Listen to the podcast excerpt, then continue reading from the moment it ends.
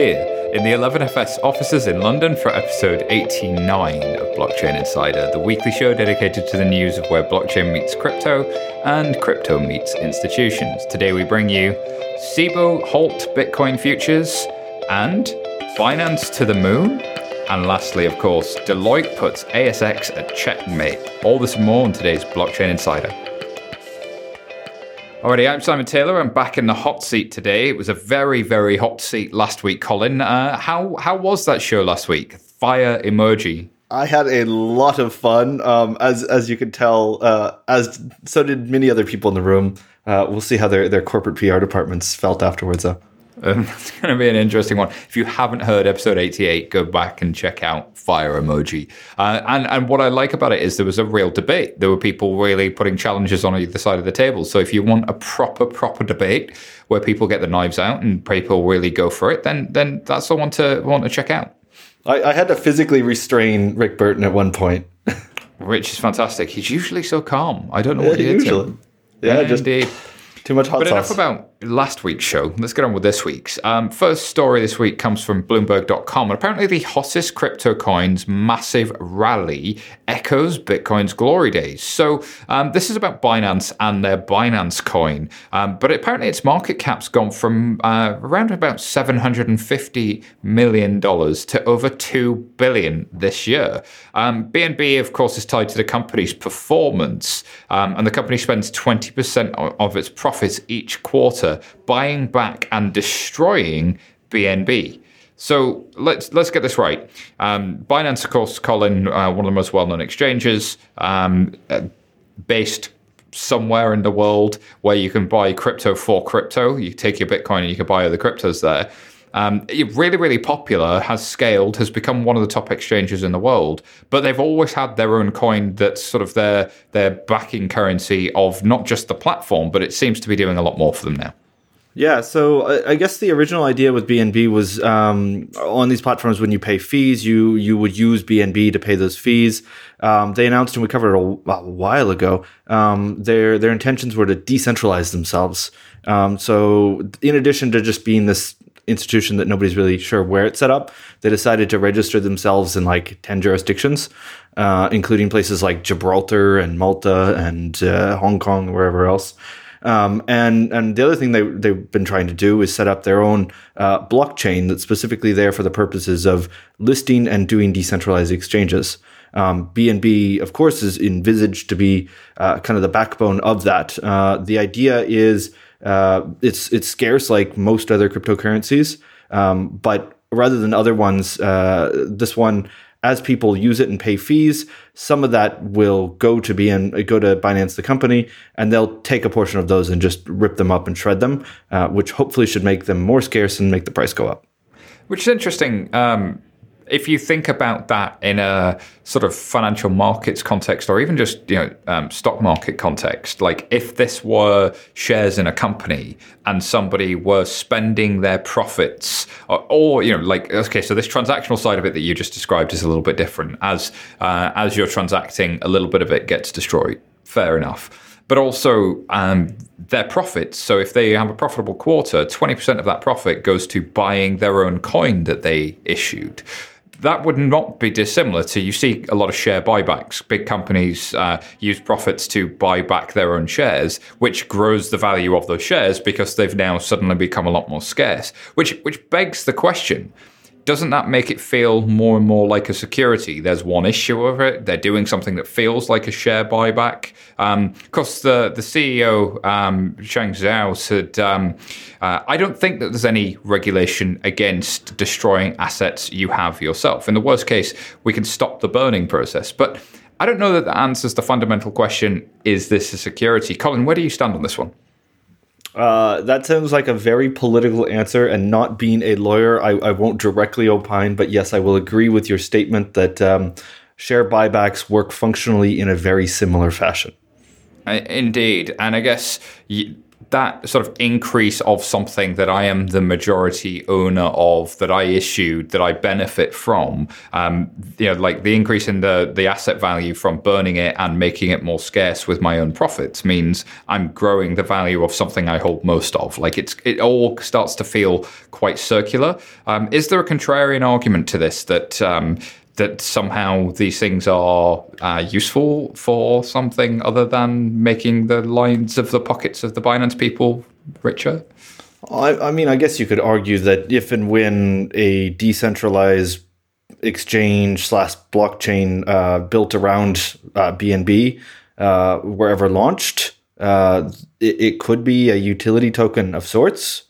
Um, how a regulator would actually, or I guess a court would actually classify that still up for debate in, in many jurisdictions. I think within Europe, uh, it's not just, we don't have the equivalent of a Howey test, but uh, I, I would have a hard time wrapping my mind around how this would not be considered a financial instrument for MIFID II purposes. But I'm not a lawyer. And, and, of course, stepping back, of course, if you work in a bank, if it's a MIFID II instrument, that implies, of course, it comes with a whole swathe of regulation and a whole swathe of reporting that you have to do. And there's a lot of listeners who work in financial markets who immediately shrivel once, uh, you know, the kind of you've got to, oh, it's MIFID II, right? So I have to do all of these things. I have to, uh, and, you know, that comes with a lot of uh, things uh, alongside it. Yeah, and I think I think for financial industry, I mean, it, uh, yeah, there's lots of things, but uh, I mean that's the business. If you work on a trading floor uh, or around a trading floor, that you have to deal with. It's just that these things were inherently set up to avoid that, um, and they have no institutional knowledge of how to deal with that, um, nor have they ever gone out and tried to do it. But as a first stage, I think. Um, uh, knowing who are the beneficial owners of these things is, is probably something that will become a requirement at some point in the future. Alrighty. Uh, any lessons you'd take from this if you were interested in the subject of tokens and tokenization? Uh, yeah. Wait, wait for things to pan out a little bit more, or at least uh, be a bit more cautious and and figure out what you're doing before you go balls in. What a crazy idea. Figure out what you're doing before you go all at something. Um, all right, story from Coindesk.com. Seems like somebody else is taking that wait and see approach. Citibank have scrapped their plan for a JPM coin like bank backed sort of crypto asset. Um, so the bank discussed the idea for a bank backed token in back in 2015, but ultimately it's decided that other technologies provide more effective and efficient solutions. Wow, that's crazy. Who would have seen that one coming, Colin? Um, uh, not, certainly not me.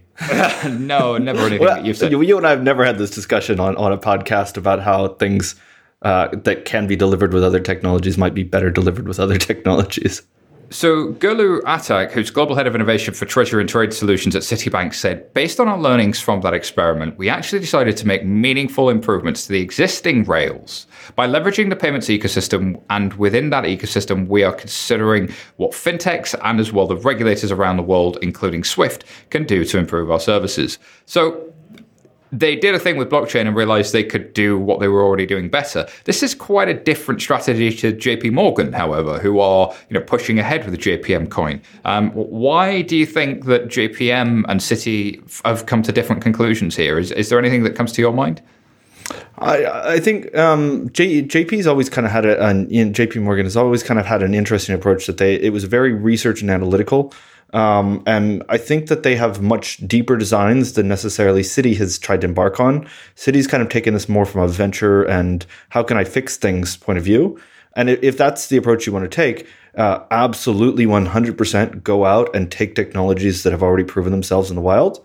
Um, if you are trying to look at where there's greater things where you're worried about um, bigger long term threats, um, understanding these technologies, doing research, and not looking at it as uh, a purely VC point of view is probably also a good approach. But uh, too many people have tried to kind of be in the halfway house between those two approaches.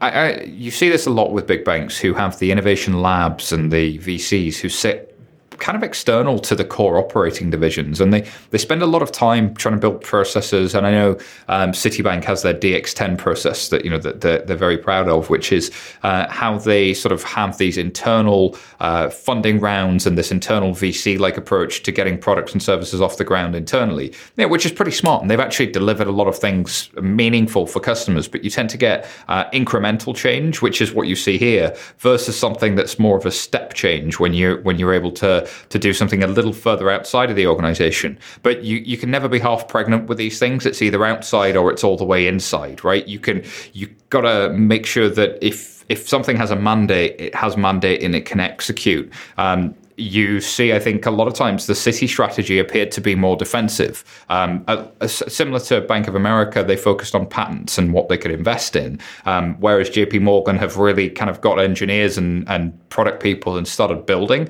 Um, and generally, we talk to clients a lot of that, about that as well. Is like how do you actually build? What's the minimum thing you can build um, that would prove that this would work? And can you get to see if a client would buy it? Which is, which is exactly what a startup would do, right? You, the way you get something is by getting customers and selling them a product. And I think JP Morgan started at a at a different set of problems, which wasn't how do we improve the existing system? It was what would we do if we started with a blank sheet of paper? What problems might we solve um, that can't be solved within the existing system? Which comes from a basis of really understanding the existing system. My observation is a lot of people started at blockchain tech and then used that as an excuse to learn how banking works, um, rather than coming from, hey, I'm, I know a little bit about banking now. Uh, what would I do if I could start again, and how might this technology help me do it? I, I think that sort of blank sheet of paper approach is maybe why JP Morgan ended up where they did and having the mandate to be able to do that, which not a lot of banks have the luxury to do, I truly believe.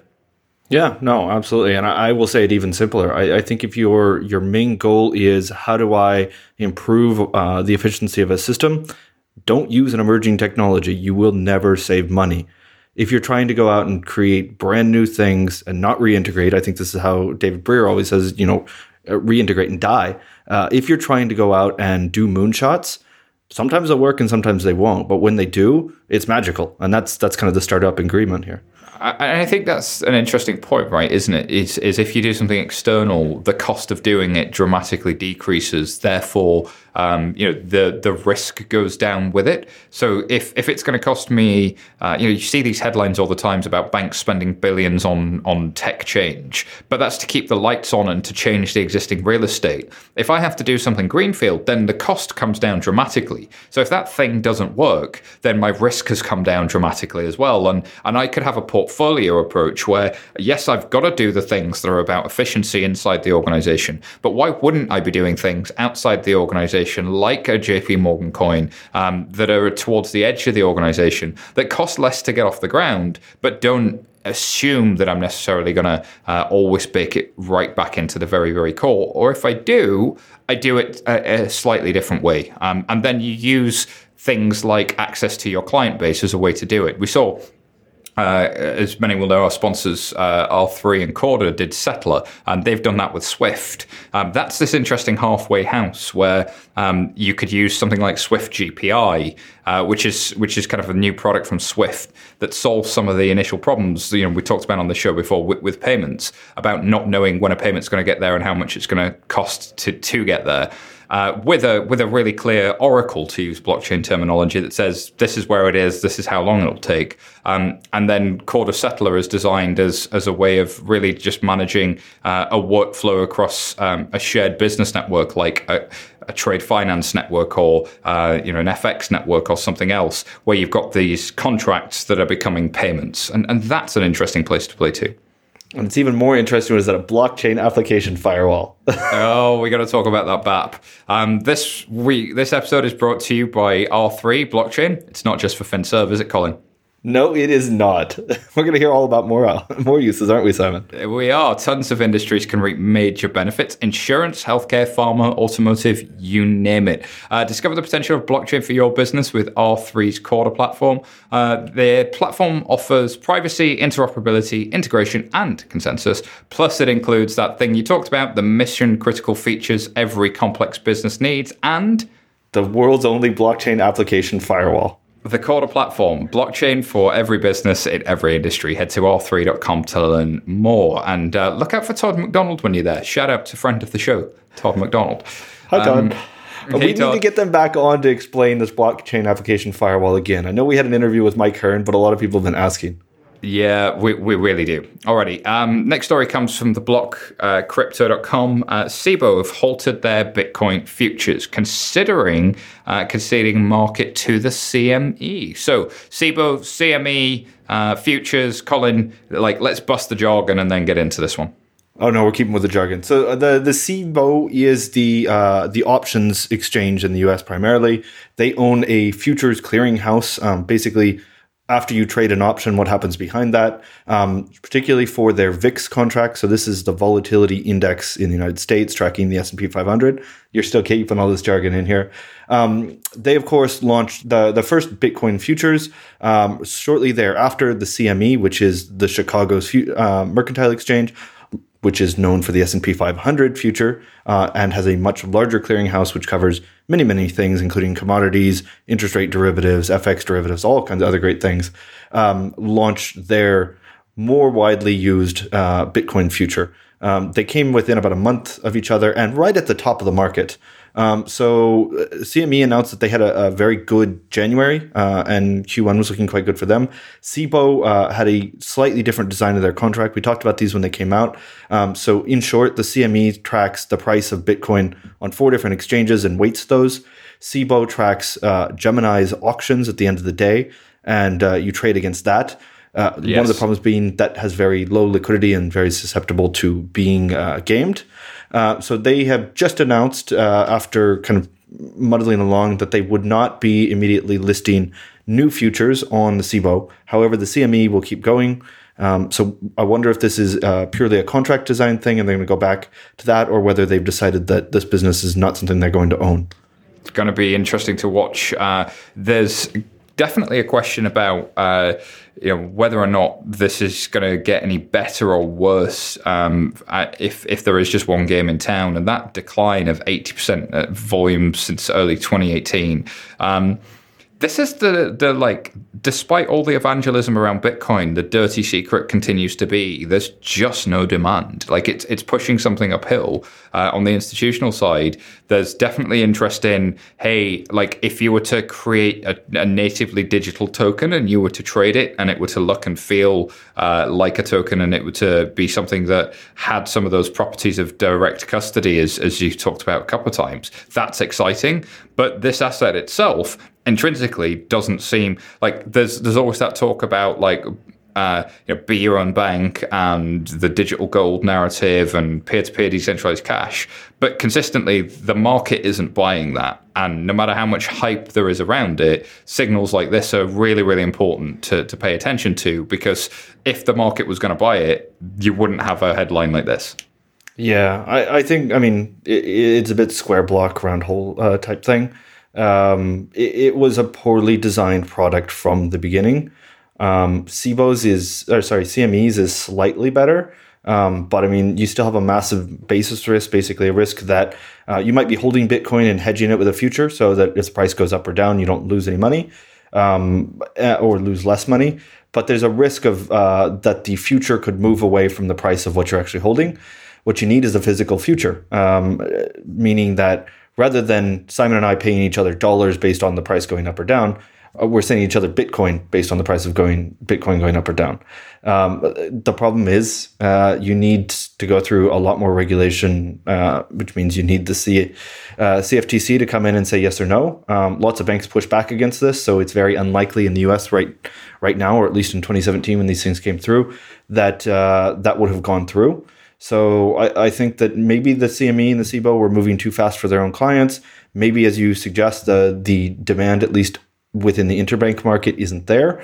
Um, or you know, maybe it's just a, a, question of should these really be trading uh, right now in these types of uh, venues, or should the the venues which have made huge successes out of it from smaller venues be the ones that uh, kind of push the market forward and eventually it comes well, back? yeah, that's I mean, that's a fair question, right? It, are you going to expect to see that the incumbent exchanges and futures exchanges are the ones that do well, or is it going to be somebody new that comes along?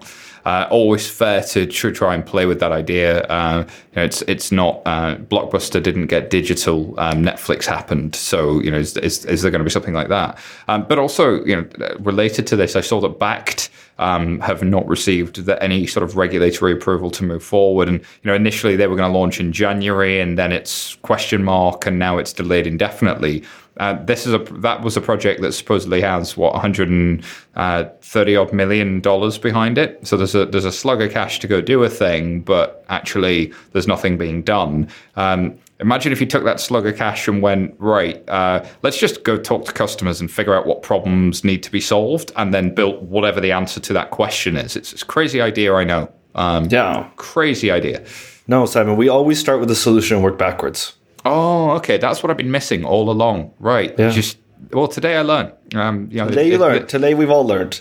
Uh, Everybody's doing it backwards. something here today, Colin. Um, if if there's nothing else, you can take that with you on your commute. Um, all right, listeners. Uh, the main story this week uh, comes from the Australian Financial Review. Um, so this one really is all about what's happening with um, the ASX, the Australian Securities Exchange, uh, and of course, for some time they've been talking about replacing their CHESS uh, system. Uh, do you want to just give a little history to what CHESS is, and you know, sort of some of the some of the players involved in this one? Oh, awesome. So, um, Chess is the uh, clearinghouse engine uh, that sits behind the Australian Stock Exchange, the ASX, um, that helps when you are in Australia trading equities um, at the ASX. It helps kind of that, that clearinghouse process that we talked about at the CME. Um, I pass you uh, an equity and you pass me cash. Um, and it, it um, helps us match all that stuff. So, essentially, uh, it was, I believe, the first automated uh, program to do that, the first uh, digital, if you want, uh, and is quite old and out of date. They wanted to up, upgrade that. Uh, they did a, a, big beauty show of different possible solution providers and decided to go with Digital Asset Holdings, who uh, was proposing a, of course, DLT based solution. And Digital Asset Holdings, for those that have longer memories, of course, uh, have the recently departed Blythe Masters as their CEO. Uh, Blythe was, of course, seen for some time as as uh, one of the key proponents of DLT technology to the banker world, um, and sort of seen as as the face of credibility towards the banker world in in, in many ways. Uh, so, uh, kind of that uh, that progression has been uh, something that people have followed with interest because it seemed like an example of a major market infrastructure provider uh, and clearinghouse doing something major with DLT uh, with with most of their banks. But um, it seems like this story says, um, you know, at least for some actors in that market, all all is not well. Yeah, I, I think there's one one way to call it, at least the way that the AFR has suggested the article, uh, the report was worded, and, and it's damning. Um, this is exactly what we were talking about in the last story. Uh, the the worry is, and and Simon will put all kinds of caveats around this. Uh, the worry is that um, they decided to go and try to fix a problem with a new technology um, in something that worked, even if it was old and maybe needed an upgrade, um, but didn't necessarily depend on the strengths of that technology. It was more because, well, we can get that technology in, we might as well. Um, I, I, have a lot of uh, sympathy for the group. I think that there's very smart people working at uh, a digital asset and at ASX. Um, I, maybe this is just as simple as uh, bringing stakeholders along with their vision, because it seemed like at least the report suggested that uh, people didn't really know why this was being done, and if it couldn't be done in a more simplified manner. So plot thickens, of course, Colin, because uh, the the authors of this report are, of course, Deloitte. Uh, Deloitte, one of the big uh, consulting and audit audit firms globally, uh, and it appears that the partner here had been asked by a number of their clients to to look at, you know, uh, had this process been followed correctly? Um, you know, had uh, had ASX been pushing for the right outcomes, or was was it something different? Um, but of course, uh, their clients in this one uh, appear to be to be an interesting bunch. So, of course, Deloitte, we know, had invested in Settle. And of course, the client were Computershare, uh, who were looking to potentially work with Settle, and also are one of the major share registries, who, of course, play a role in the Australian market um, that can essentially covers for some of the gaps that chess had created because it was uh, aging technology. So the uh, the introduction by ASX of a more modern DLT platform would potentially remove the need for Computershare in the market.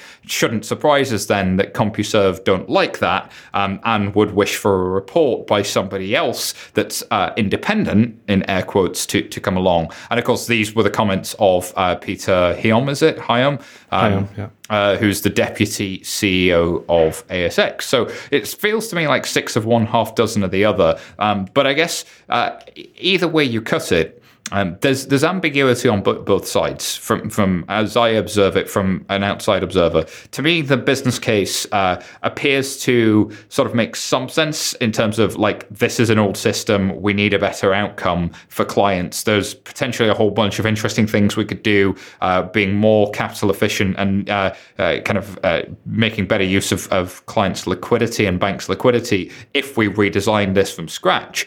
But the business case for why DLT and why this particular way, uh, I don't think had been clearly articulated to all market participants. ASX would say, well, we've invited all of those to the working groups. You know, we, have had a had a public uh, kind of uh, way of doing this as open fora, and certain people haven't attended. But still, to the outside world, um, I'm not sure that that business case was really crystal clear. It appeared to be more, we need to do this, and the business case was secondary. Did did you have a, a dissenting view on that? I, I think I, I, broadly agree with everything you just said. And if if our friends at ASX and Peter Hiom are listening, come give us a call and, and we'll uh, help you with this. Yeah, absolutely. I, I think there's, um, I mean, from my perspective, where this leaves me is does this invalidate the concept of DLT broadly, right? Because this was the poster child project that everybody could point to and go, yeah, well, you know, they're all um, POC and they're all sort of uh, not really that big, except that ASX thing. That ASX thing seems to have legs. That's kind of gone now. Yeah. Uh, I mean, look, there's there's clear benefits from these technologies potentially in the future um, as, as, we've been saying, um, if you're trying to rebuild a process that works today, even if it's a massive upgrade, you need some very clear justification on why it is you're asking people to make massive changes. And just saying it's new technology, and if you don't get it, it's because you hate new technology, is generally not the most efficient way to win an argument. Um, actually, I would argue that it probably never wins the argument. Um, people want to know what's in it for me, and if it's um, maybe you can play with it for free for a little while, or maybe it's cool and it's new and everybody might come onto it. It's very hard. So uh, we'd love we'd love to have a chat with everybody about this um, and and actually hear everybody's points of view, whether whether they're uh, consultants trying to independently looking at this, whether they're potential clients of ASX, whether they are ASX or somebody else involved. Because, I mean, there, there's clear things that can be improved, whether it's this technology or another one. Um, very smart people involved in this. So I, am sure that it's not for lack of intelligence, but uh, clearly uh, this article and the way it suggests report is that it, it's not currently in the best looking shape. And I think that's it, right? If you're not winning the comms and the story piece of it, then that's on you. Um, like it's on you to articulate the business value for why you're doing it. And tech for tech's sake isn't a good answer, or shouldn't be the first thing that comes across. Even if that's not what somebody's uh, in, you know subjective intent is, even if that's not what they're trying to say, that's what's coming across. And I think that's a big, big problem. But if you were to flip this around, like if you were talking to um, people in FMIs and banks uh, that were in clearinghouses and so on, and you were to say, from the set of ideas around DLT, what are the business values looking like and why is it valuable? What, what does your elevator pitch for that really sound like? I mean, look, what generally people are going to want from their market infrastructure providers, if they are a current client, and it depends on who they are, um, they want to pay less money. Um, they want things to be a bit smoother and have less screw ups. So if you can create better technologies to deliver that, people aren't really concerned about what that technology looks like. If you can add them a new product and feature set that they didn't know about it, they might jump on that. They might not. But uh, like everything else, I mean, the first time you ever heard about an iPhone or, or a smartphone or whatever it was, did you necessarily jump on the idea of, oh, I could be doing all these things with apps? No, you needed somebody to slam that thing in your face and say, you couldn't live without this thing now after you experience it. What is the thing that uh, this replacement of chess is doing that delivers that value? I, I don't know what it is. I'd love to be able to jump out and say, it's clearly this. Um, but I don't know that anybody's effectively articulated that one way or another. And, and that's, I guess, the biggest problem. If you can't articulate that and you can't prove that, then surely the only focus should be that thing. Um, and, and, I would argue that there are some uh, where you have network effects issues preventing that from happening. Um, there are some where DLT is thrown in as, as a piece of the puzzle, but isn't the only part. Um, I look at a lot of the trade finance stuff, right? I mean, with trade finance, really what you're talking about is getting away from paper, which doesn't look too different to the dematerialization of securities markets in the 70s. Um, you know, really, the value is getting away from paper. The fact that you happen to use an orchestrated workflow amongst a bunch of market participants um, to that trade finance workflow that happens to use DLT that gives you some better cryptography, some interesting workflow options, and some deterministic computation in there well, that's quite nice. You know, those are nice design choices to be able to make. Um, but it's it's not I started at blockchain. It's I started at trade finance paper processes are wildly inefficient, have a four percent error rate at least, um, are the subject of massive global fraud. Um, you know, a good chunk of the cost of everything you can see, touch, and taste around you. If you're commuting right now, the vehicle you're sitting in, the chair you're sitting on, the phone you're holding, all forty percent of the cost of that comes from inefficiency in global supply chains. So if you can really make those supply chains more efficient, that's a problem worth solving. But the way you do that is go, great, how do I solve the problem and where's the cost coming from? Who's feeling the pain and what could I do? Then where you end up six months later might involve some DLT. It might not. And in most cases, it probably involves something like there's a really cool fintech called Traydstream, T R A Y D Stream.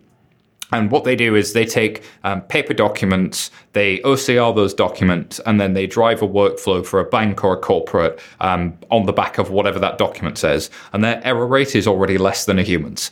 Like that to me is the no brainer starting point. Once you've got that in place, you can start thinking about great, how do I orchestrate these workflows? So, like, the business case for reducing my error rate from 4% to 2% makes sense. Uh, if I could start to um, see the see these trades coming, I could then potentially do different things with financing. I could push financing not just to a supplier, but to the supplier's supplier. Therefore, I can do more lending activity. The business case for that makes sense. The business case for, hey, you should use some DLT in your supply chain doesn't make sense. So, like, we've got to get clearer about our articulations, I think. Yeah, and I, and I, think that's a really good approach, and and I, I, think the other way that I'd look at it, I, I, think there's there's even kind of a wider change, which is the um, when we talk about the advent of the car. I mean, cars didn't just change how we got around; they actually changed the shape of cities. Um, the idea of a suburb developed. Um, what is the suburb that comes up because of replacing CHESS? I don't think anybody knows, um, but figuring that thing out and being ahead of that curve is the first thing that's going to help people buy the vision you've got. I think that there is an opportunity here using these technologies, using new technologies to allow the people that are ultimately managing somebody's money fix problems for their client. And if if ASX doesn't know what their clients' clients' clients' problems are, um, maybe they should start asking that question. There you go. Uh, I, what a crazy idea. Things go back to a human and a customer. I mean, you're just blowing me away with like the craziness today. This is way off base. I think it's, should, it's not very bear, uh, bullish today, is it? uh, it's, it's really not, but I think it's realistic. It's start at, start at customers and work your way back, which is which is just good advice generally. Um, so now um, this is technology, no people. uh, yeah, we don't need no stinking people. Where's my lines of code? Um, Alrighty, stories we didn't have time to cover. Um, the Stellar Foundation have hired a Mozilla exec as their new CEO. And of course, we've seen a number of announcements from Stellar working with IBM, looking at uh, maybe working on international payments. So, uh, for all the things we've said about Citi and their coin, who knows? Uh, maybe Stellar ends up in there somewhere. Um, Story from Coindesk.com MakerDAO weighs in a fourth fee hike as the DAI stablecoin remains below $1. Stablecoin's not very stable. Um, Let, us just pause on that one. Please go back and listen to last week's podcast, and Rick Burton had a lot to say about Maker. Okie dokie. Um, episode 88, you know where to go. Um, decryptmedia.com, the SEC's crypto czar. Um, stable coins might be violating security laws. Um, you know, I mean, Might. you know, brand new information, not really. Uh, the block crypto uh, OneCoin indictment includes a securities fraud charge. I mean, the, I feel like these two are related somehow. I'm I'm I'm struggling with with, with what that is. It, it also kind of reminds me of the first story that we we talked about. Yeah, a little bit. Um, that BNB, um, Binance coin feels Maybe, maybe. I, I don't know. Um, I, I couldn't say. I don't know anything about law. Yeah, that's, I mean, you know, uh, it's it's almost like there's a, there's 88 weeks of previous podcasts you can check on from uh, from from history and from the archives to see if there's any consistency in your message. Yeah, the, generally four questions come to mind. Something about um, investment in a common enterprise. Something about management bringing profits. Uh, yeah, yeah these, these types of questions come to mind a lot. A little bit. Alrighty, um, time for tweet of the week. Tweet, tweet, tweet, tweet. It's the tweet of the week. Tweet of the week. Tweet of the week comes from um, God, I have no idea how to say this person's Twitter handle at CAS. Let's go with Elon Carlo. Yeah, okay, Elon Carlo, um, whoever that is. Um, Colin, uh, talk us through this one. So, so this this tweet actually came out and pointed um, a big news that uh, some people covered, some people didn't. Uh, Tether uh, has changed some of the language inside of what they were doing. So, Tether, of course, being a stablecoin, we talked about these, um, that uh, was heavily criticized for potentially not uh, living up to its promise to 100% back everything they have with cash in a bank account. So, this was, of course, the way things were worded on their their website for years and years and years. Um, as they neared, I think two more than two billion dollars worth of tether in issuance. I think they were back down to one one one and a half billion. Um, they just last week changed the way that it was worded from 100% backed by traditional currency held in reserves to backed by traditional currency held in our reserves plus uh, possibly other things which don't include that and, and are actually just IOUs from other companies that we may or may not also control, um, which has led people questioning this to say, hey, is this actually uh, an admission that you don't have all the money? Um, we'll see what it really means, but I, I, think it does pose a lot of those questions and doesn't necessarily help. So I, I do expect that at some point in the future there will be a renewed push to better understand what these things mean. Oh my goodness. Um, still doesn't feel like everything's come out in the wash on this one, does it? No, no. But I uh, look, I, I don't know that they've definitely committed fraud, um, but they've definitely admitted that uh, they may or may not have uh, cash in bank accounts that they control.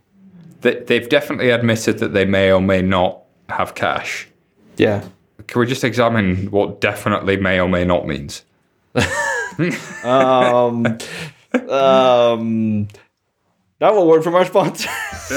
uh, alrighty. Um, so let's move on because uh, for the for the listeners that are curious, uh, there's a number of jargon terms we throw around. We've talked quite a lot about uh, an organization called CLS. Um, this one's a really interesting one because we had the good fortune of catching up with Kerry Denerstein, who's regulatory affairs lead at CLS Group, and uh, you know CLS are an interesting organization, Colin, and I think this is a good one to learn a little bit about, especially if uh, you're interested in the future of payments, how money really works, and how money flows through the global financial system. I'm here with Kerry Denerstein from CLS Bank. Uh, thank you very much for coming on today. Thanks. I'm excited to be here. I've been a fan of this podcast since I think Bitcoin was below 4,000. Excellent. Yep. I think we referenced that the other day, right? You're, you're like an OG. Exactly. Very, OG, yes. Could you tell us a bit about what you do and what CLS does?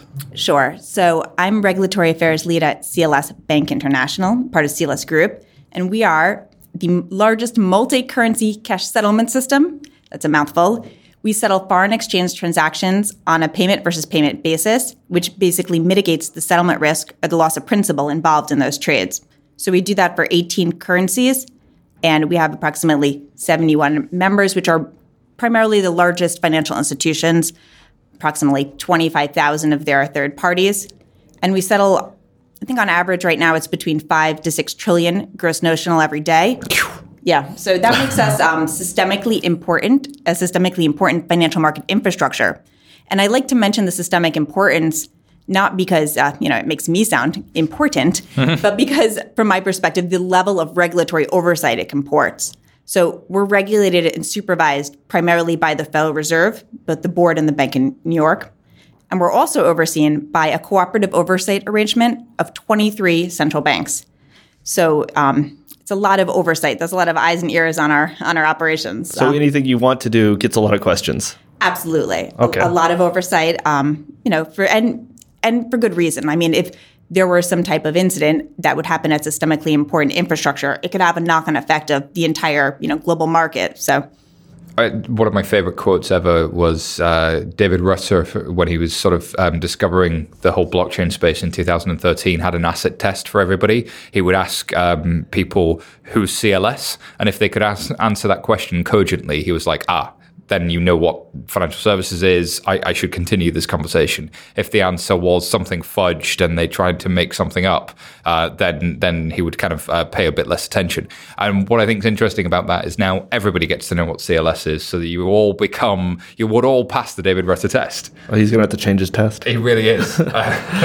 There's another acronym that people talk a lot about in financial services, um, SWIFT. How do you guys interact with SWIFT as a general idea? Sure. So our settlement service, the, the payment messages for most currencies, not all, they're actually sent over SWIFT messages. So um, either the ISO 20022 or the other standards. So they basically underlie the infrastructure. Well, they underlie the infrastructure that is the CLS infrastructure, so to say. Um, Okay, no, so that makes a lot of sense, and I think that that brings a lot of clarity. So the cross-border settlement aspect, that's all in your court. The payments messages are things that are coming out of SWIFT, and you kind of is a two-way street. Exactly. We work together. Um, we're not competitors. We're, we uh, work together to basically offer the payment versus payment settlement. They provide the messaging service, and we provide the settlement. So things like uh, DLT, cryptocurrencies, more on the DLT side, I'm going to go ahead and assume here, um, Correct. are things that you have been looking at potentially for a little while, um, things that you've done proofs of concept uh, that, that have come out in the market. Um, can you tell us just from a regulatory point of view, what does that process look like? You said you have lots of eyes and ears focusing on you. I imagine this isn't something where there's a couple of people sitting in a room going, "Great, I just launched this press release. Everybody's going to try it." Yeah. So what you're referring to is uh, CLSNet. It's our bilateral payment netting service, which is actually um, it's actually uh, launched into production. So it's not a POC or a pilot. We launched it in November 2018, and it's a post-trade bilateral netting service. So it's intended for currencies that aren't settled in our settlement service. And what's important to note before I get into the regulatory process is that it doesn't involve actual payments or settlement, and there's no connectivity to central bank accounts. And therefore, it's a, it's a different type of service and it comports a different level of regulatory oversight. Now, by the nature of CLS, um, you know, starting to research and look at all these other services, that doesn't mean just because it's not considered um, part of the systemically important financial market infrastructure as defined by regulation, still we are looked at you know by the regulators and we keep them up to date of what we're doing they're involved in the process they ask questions and they they have some oversight and of course there still is oversight with respect to our primary regulator but it's a little bit different level of scrutiny when you look at something that's considered um, critical infrastructure like um, in the us there's eight de- designated financial market utilities like there's certain standards that apply more comprehensively when you have that level of oversight and then there's, I mean, but we're still a regulated entity. So the service is still subject to regulatory oversight as it should be. So I'm not sure if that answered. No, no, no. That that makes sense, and and I'd, I'd love to hear more about that journey of the types of questions and the types of process as a as a systemically important bank looking to put something into production or looking just to evaluate uh, the suitability of a proof of concept. What are the types of things that they they look at specifically of uh, regarding risk and regulation? If I want to do anything, what are the, the common themes?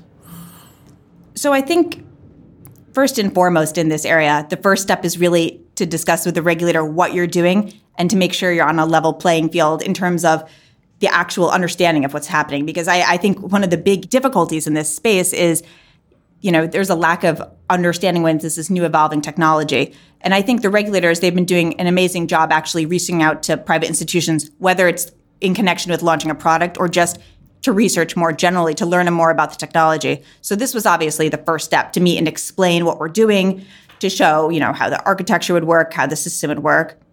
And then after that, I, I mean, it's not much different than traditional um, products with traditional technologies.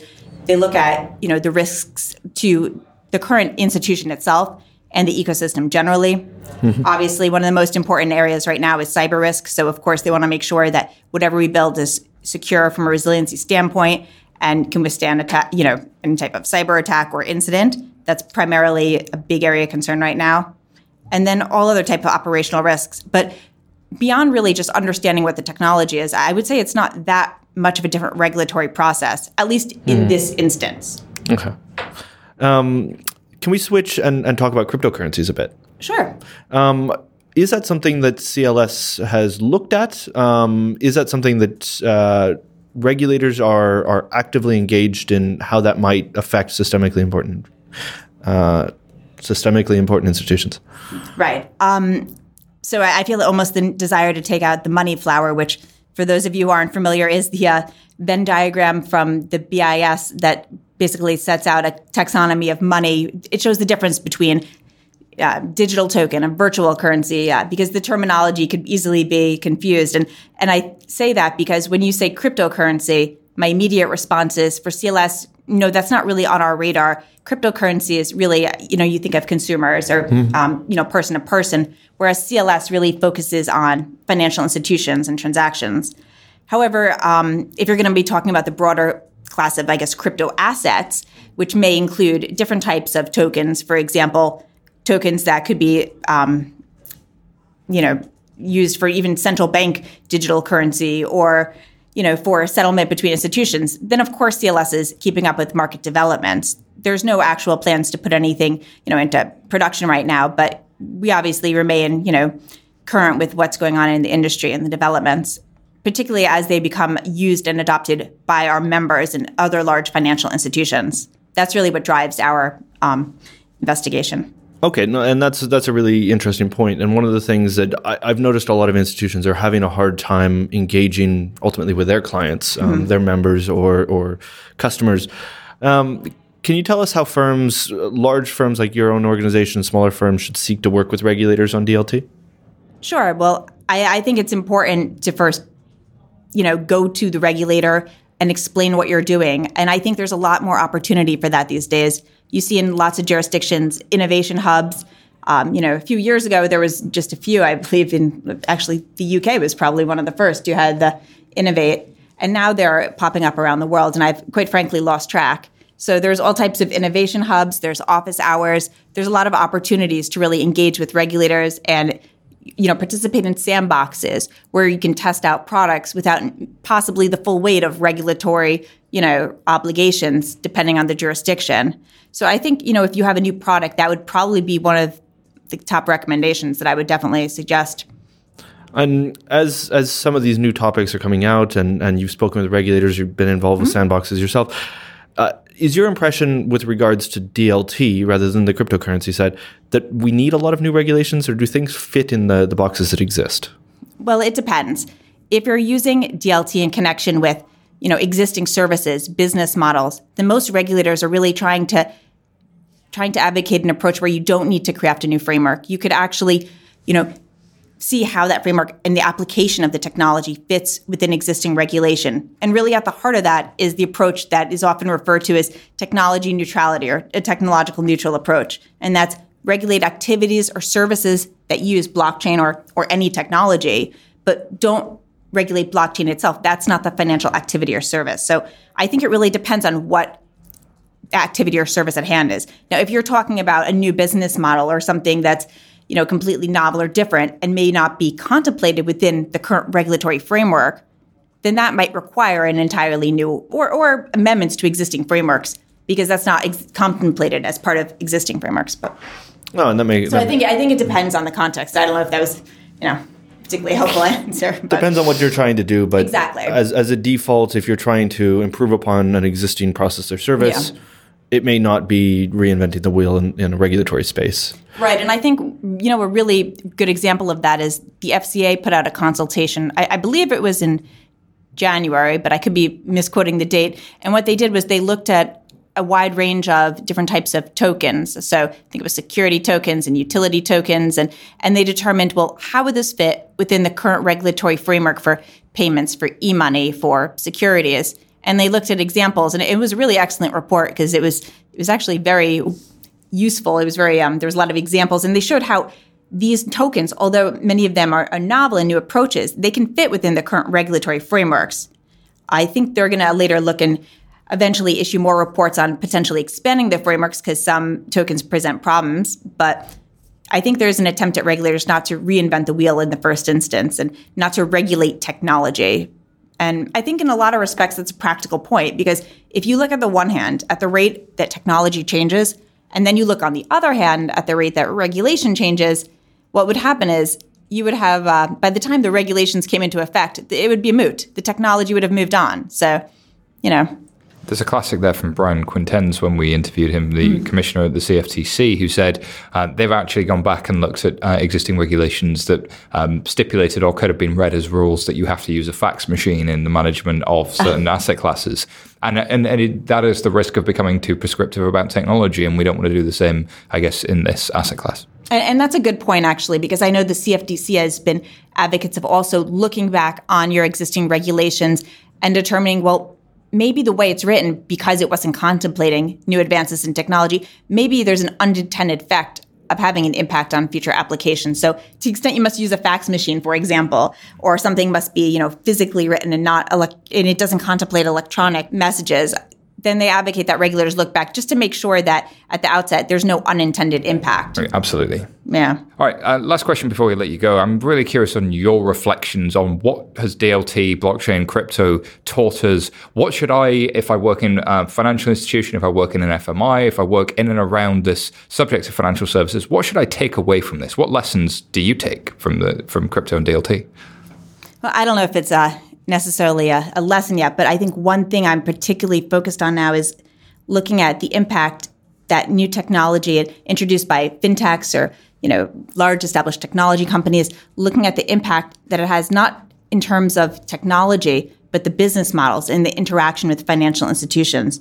So we're seeing, I mean, unprecedented amount of cooperation between you know, startups and financial institutions that have been around for years, and and increasingly from the large technology companies, we're seeing them come into this space as well. And I think the lasting impact of that might be that it could have a profound effect on the market structure.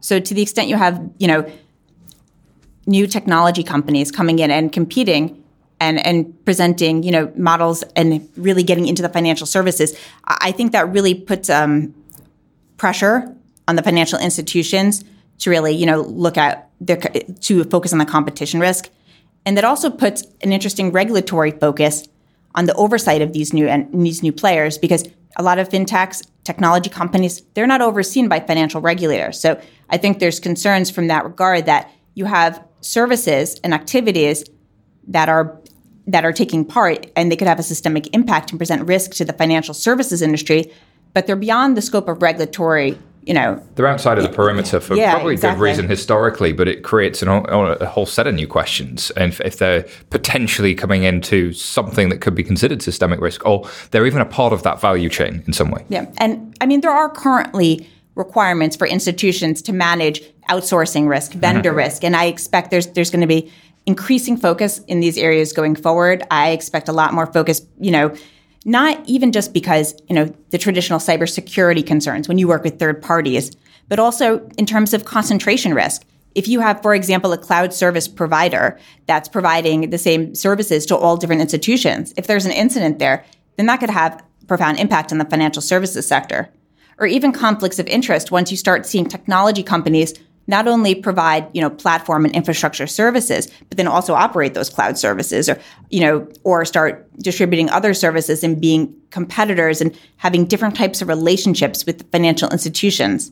So i think that could present an interesting challenge for regulators on how to approach those relationships. And i think that's going to have to be a large area of focus for banks and financial institutions going forward.